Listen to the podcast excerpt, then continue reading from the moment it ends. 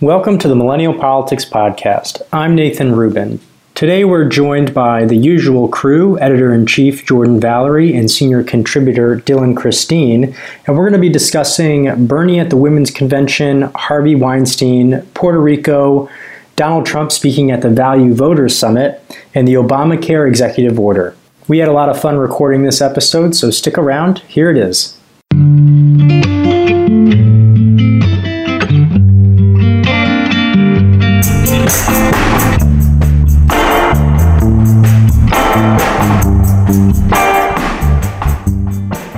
So, quick background for folks online who may not be so familiar with the Bernie Women's History scandal. Um, the Women's March put together a women's convention. Sounds great, all for supporting that. And they just announced that Bernie Sanders would be the opening night speaker. They have over 60 speakers lined up. Only three are men, but for whatever reason, this became a scandal. So, who wants to kick it off and, and explain why? Uh, I'll do it. So, women's events, quite simply, should center women. I think men can be good allies by donating to our causes and listening to us, but they shouldn't be taking up space as speakers. And Bernie Sanders in particular, wow, okay. So, fuck Bernie Sanders as someone whoa, who the whoa, first time I could Praise. ever I agree vote, so much with that sentiment. So just some background for me. First time I could ever vote, I supported Bernie Sanders. Like I was on the Bernie train before he announced that he was running.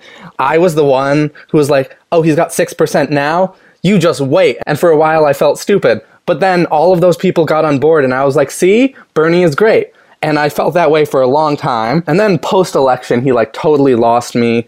He started going into this bizarre like identity politics is awful. He throws trans people and people of color under the bus. He makes all these ridiculous excuses for losing like buddy, you lost, get over it. And Bernie Sanders is just not even a good ally in the first place, which is why it baffles me that he's the speaker. Like, why is a man speak? Why are any men speaking? And why Bernie Sanders of all people? Dylan, do you agree with all of that? I'm a never Bernier, if that's a word. Did I make that up? I'm going to claim that. I think he's an inconsistent ally at best. At worst, I think he is too focused on economic issues. And while those are certainly extremely important when we're talking about people's experiences, that's not the only way that we understand the experiences of people of color and women and then you know at the intersection of women of color like there's just economics is an important part but it's it's not the only way that we need to be thinking about these issues and i am just beyond frustrated with the heaps of liberal praise that gets stacked on Bernie Sanders for reasons that I have never been able to fathom. So I would also agree with Jordan that we should be centering women. I think we could have men speak. I've been trying to brainstorm if I could think of someone that I felt like would really fit the bill. I mean, maybe if there's like a couple, like a married couple, like duo that's doing something really cool together, that might be sort of interesting. Or I haven't been able to come up with someone, but I think there could be space, maybe for men, depending on what they do, maybe but not Bernie Sanders. Never Bernie Sanders. Okay, so I'm just going to play the contrarian just because we have to have a dissenting voice on here. Um, I'm going to defend the Women's March organizers and the convention organizers.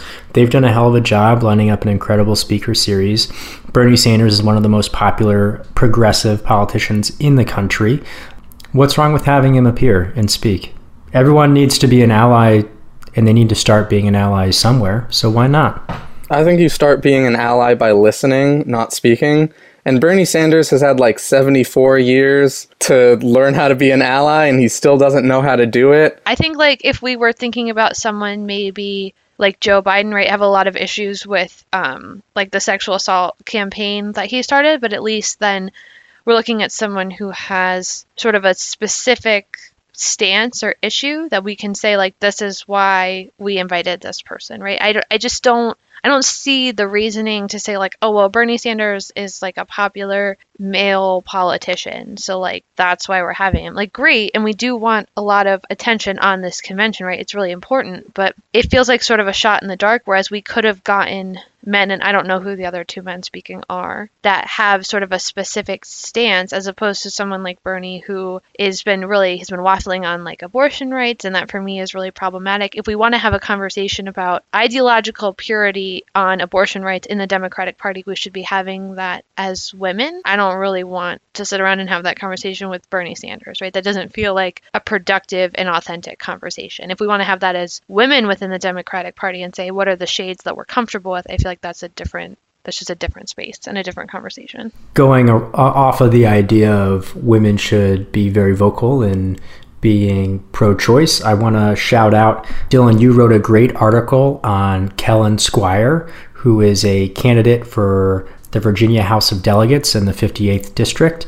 Check it out on our website if you haven't read about it already. But the reason I bring that up is because in your article, you talk about how candidates that claim to be progressive and democratic need to vocally support a women's right to choose. So everyone go check out that article. It's a good article and spread it around because the Virginia House of Delegates election is only three weeks away. We've seen that waffling happen a lot post election. There was a big controversy, obviously, when Bernie Sanders supported a candidate who was anti choice. And Bernie Sanders really sees civil rights and human rights as things you can compromise on. Healthcare, you can't compromise on. Minimum wage, you can't compromise on. But when it comes to people's fundamental rights, yeah, you have to sacrifice something. If someone's speaking at a women's event, someone's speaking about women's rights and equality, I want them to actually believe that those are things you can't compromise on. And Bernie Sanders isn't that person. Let's pivot off of Bernie Sanders. First, really quickly, want to give an update on the millennial politics side. We launched a store. Uh, we designed some merchandise. Um, we're selling mugs, t shirts, iPhone cases.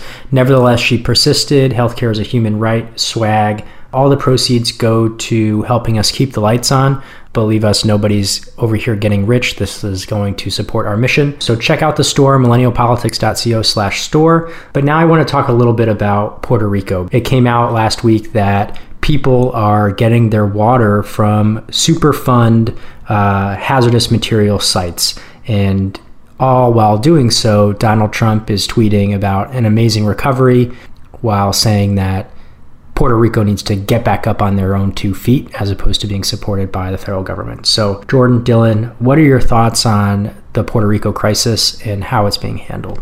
Donald Trump's response to Puerto Rico shows how deadly his racism is. It's not just about words, it's about lives it's not just that he's sympathizing with violent Nazis and white supremacists, which is bad enough, and is a white supremacist himself. He's actively ignoring and enabling the deaths of black and brown folks in Puerto Rico who are American citizens but don't have the full rights of citizenship because of colonialism and racism. He calls them lazy ingrates, these racialized dog whistles, implying that black and brown folks are leeches, in this case, for literally begging for help as they're drowning and dying. He attacks a mayor who's a brown woman, for simply speaking up. She never attacked him, even though she absolutely has the right to. It speaks to how it doesn't matter to white supremacists what tone people of color use. They can peacefully protest police violence like Colin Kaepernick. They can beg for life saving help, as in Puerto Rico. And no matter what, there's some problem, some reason they're doing it wrong. In reality, this is just because racists won't listen to anything people of color say because they don't want to. They don't even want to hear cries for help when black and brown people are literally dying, whether it be in Puerto Rico, Flint, Ferguson, St. Louis. Just the silence here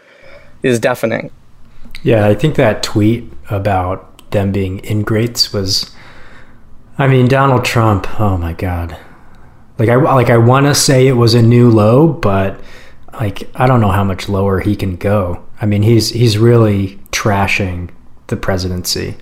I think the important thing to to remember is as far as I understand the economic situation between the United States and Puerto Rico and how that all works, Puerto Ricans pay taxes. So like to just say that the federal government is quote unquote like bailing people out or as if we're giving these people something one that they haven't paid into a system to give and then two to act like people's lives like oh we're just like this you know malevolent malevolent person who's like oh well we're going to decide whether you live or die and sort of relish in that choice i just think is really disgusting and that yeah these people pay taxes like Right, that's exactly. what is the most like obscene part of it is that just like in houston these people Exactly. contribute to the united states economy they're american citizens they vote in our elections their vote isn't counted in the same way that other states are but even so we should recognize that they are a part of our community and a part of our country They quite literally have taxation with, without representation. And after the United States exploited these people and colonized them, the least we could do is make sure they don't all die. And you know what? I think this leads us to talk about some of those reports where, in order for Puerto Rico to confirm the actual death toll, they need to call and audit every one of the hospitals. Well, obviously, you know, 80% of the island still doesn't have power. There's very little drinking water. The infrastructure is pretty much destroyed. We're not going to know how many people actually died as a result of this storm for a very long time.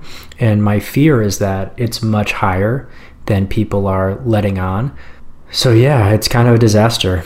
I mean, it, it's not kind of, it is. I think that's what people tend to forget about in terms of death toll in general. I mean, we've seen that in Harvey, we saw that in Irma, we saw that with Hurricane Katrina. We're even seeing that now with the wildfires in California. The death toll isn't something that's like we are sort of counting in real time. A lot of times, the death toll, really, when we get a better picture of it, is in the cleanup, it's in the aftermath. It's the people that we don't know whether or not they got out of their house, or we don't know whether or not they made it safely to wherever they were trying to go to escape the disaster, right? And I think people just forget that even in this age of like super connectedness where we expect all the information to come so quickly, that that's not always how things like this work. We even saw that in Las Vegas too. The death counts slowly started to rise, but then the injured count, it took a couple days to really sort out where is everyone? How do we account for everyone? Yeah, so we'll just have to keep our eye on that. Staying on the theme of Trump being a terrible person, there was a Value Voters Summit this week, which, for those of you who don't know, this is an ultra right wing hate group conference. A sitting president has never spoken at this gathering before, and then Donald Trump decided to be the first sitting president to do so. Um, one of my favorite quotes is that we don't worship government, we worship God, coming from a sitting president who claims to uphold the Constitution with separation of church and state. This was troubling to me. As a Jew, especially, I don't want anyone to tell me who I can and cannot worship, even if you think your God is my God. It may not be. Um, but also, this is uh, an extremely anti LGBTQ event. Jordan, what's your take on this?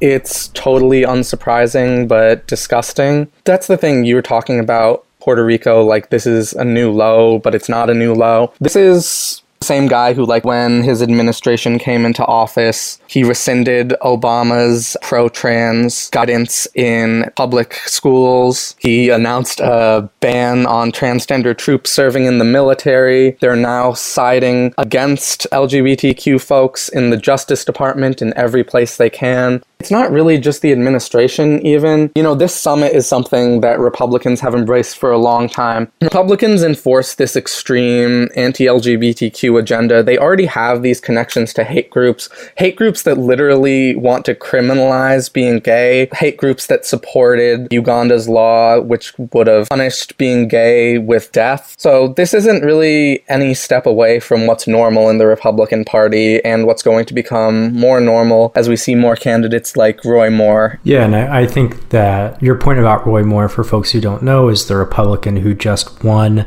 the Alabama Senate primary, and he has said some god awful things um, about homosexuals and how he wants to criminalize um, homosexuality. And as you as we know, uh, Mike Pence also supported conversion therapy. So you have a vice president who's pretty radical on this agenda. You have a Senate candidate in Alabama who just won an election, going up against Doug Jones, who we're supporting over Roy Moore. But I think to your point that as these radicals get more entrenched in the establishment, they're they're pulling the Republican Party with them, and, and perhaps even some in the Republican Party are, are going willingly. I mean, the lineup of speakers was what Donald Trump, Steve Bannon, and Sebastian Gorka. So I'm pretty sure that tells you everything you need to know about this conference. And what pisses me off the most about that is that like CNN, ABC, Fox News, like they are just showing it nonstop. It's like they are giving these people a platform to millions and millions of people that otherwise wouldn't even care, would not give a shit about it. And then here it is, like in, as part of our mainstream, and suddenly it's newsy that Steve Bannon is promoting a nationalistic agenda, and it's dangerous. I mean, we've seen this before. Those ideas are dangerous those major news networks have been giving these hate groups a voice for years. With the whole bullshit, like we need both sides of every issue, they literally have hate groups on regularly to talk about marriage equality, to talk about trans rights. So the media is totally okay with these anti LGBTQ bigots. They're okay with anti Semites. They're okay with Nazis. They're okay with white supremacists. If they really cared, then they wouldn't have literal neo Nazis, literal hate groups on their stations regularly. There's been sort of a long history of us taking incremental steps to get to this point. And I think we see that even with the way that people talk about the founding fathers. You know, when we talk about Jefferson and Madison, who write the Virginia Statute of Religious Freedom, which then builds into our constitutional religious freedom. John Adams, John Quincy Adams, all these people who were very religious, but also understood that there was a way to divorce the two in our government. So I just want to make I, sure. I think that is a good point about the the almost radical incrementalism, if you could kind of put it to a phrase as far as the transformation of the Republican Party, and something that is also unprecedented, unpre- unprecedented but also unprecedented, um, is Donald Trump's executive order to sabotage healthcare. This week, he signed an executive order that cut subsidies to insurance companies that would allow uh, low income, lower income folks to have affordable access to healthcare. It's basically cutting off the legs of the ACA exchanges. Um, that's something that you never would have seen before, I think, in the Republican Party because they've always been about good government, small government, limited government, and they want a government that works effectively.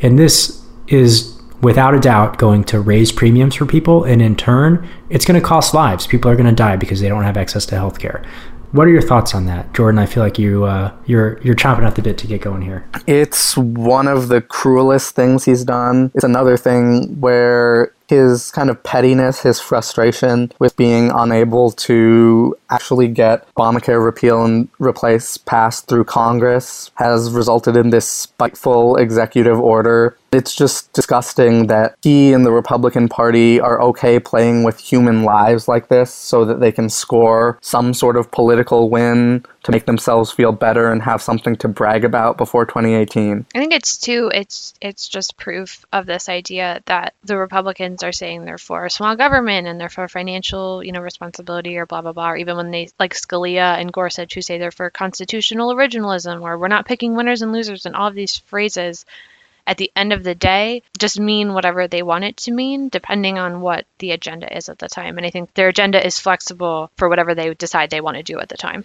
Yeah, and I think there was recently a Republican congressman who talked about how the deficit was a good talking point under Democratic presidents, but they don't really care about it in reality. And that was just that was a stunning thing to hear because it's something, you know, it's been obvious. It's something that you usually don't hear said aloud. It's incredible how opportunistic they are. It's the same thing with Benghazi. It's the same thing with Benghazi. We just witnessed there were four U.S. Special Forces killed in Niger, but there's no comment on it. Donald Trump went and played golf as opposed to greeting the caskets of the fallen U.S. soldiers on their way home. And at the same time, Republicans spent over $8 million in a year and a half in congressional hearings. I think there were over 10 hearings trying to find a scandal, just ruining Hillary Clinton's approval numbers. But when something happens under their watch, oh, oh well, look the other way. It's such hypocrisy, and it blows my mind every single time. Um, along these same lines, as terms of how they handle things in and out of power and in between parties, um, Hollywood was rocked by the Harvey Weinstein scandal. Came out, Harvey Weinstein has been sexually harassing and sexually assaulting young women and girls for a very long time, but it seems like a, a, a large portion of his career. And Democrats immediately came out and condemned it. The Weinstein uh, company fired him, removed him from the board. He was expelled from uh, the Oscars committee. And at the same time, it's becoming a scandal of the left because Fox News, Breitbart, InfoWars, and all the talking heads on the right are attaching Harvey Weinstein to Hillary Clinton. But at the same time, they nominated a sexual assaulter and elected a sexual assaulter to the presidency. Can we talk about the difference between our two parties? Very obviously sexual assault shouldn't be a partisan issue and it's so disgusting that it's turned into that here and that you know republicans literally nominated a serial sexual assaulter to be their presidential candidate. Like that is something that's still so stunning to me. I guess ultimately what it comes down to is that when something goes wrong in the democratic party the democrats call it out they condemn it and there are repercussions when something like this goes wrong in the Republican Party, they gloss it over, they do the whataboutism, they blame Hillary, they blame Obama, and they then they elect the guy to a higher office. And I and I just want to point out that it's the hypocrisy is like at a new peak. Like we've never seen something like this before. I'm going to push back a little bit against the idea that when the Democratic Party has a scandal, we are so quick and so righteous to just be like, oh, no, we got it. Like, so I'm a big Hillary Clinton fan, Hillary all the way. But, like, I mean, Bill Clinton has some shady things in his past. We're not going to pretend that he had this, like, squeaky clean, nobody knew about anything, any sort of sexual anything before we elected Bill Clinton to the presidency twice. But when he was elected as president, there were still murmurings of this happening. It wasn't like it came out post presidency. But even if we're talking about now scandals in general, we have that senator from New Jersey who was involved in a financial scandal. Obviously, that's very different than a sexual assault scandal. But there's debate if the Democrats are going to try to keep him in until a certain point because it'll better serve if they can get a Democratic governor into New Jersey. I just think it's a little pretentious to be like, oh, no, the Democrats, we deal with this so well all the time. We always get people out of the party and, you know, our hands are clean. I don't. I don't agree with that at all. I wish it was true, but I don't think it is.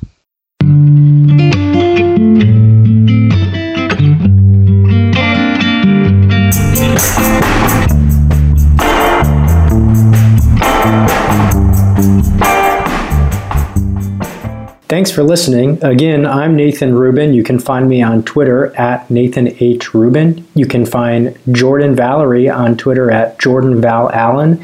And you can find Dylan on Instagram at Dylan Without Bob. Thanks again. Stay tuned for our next episode.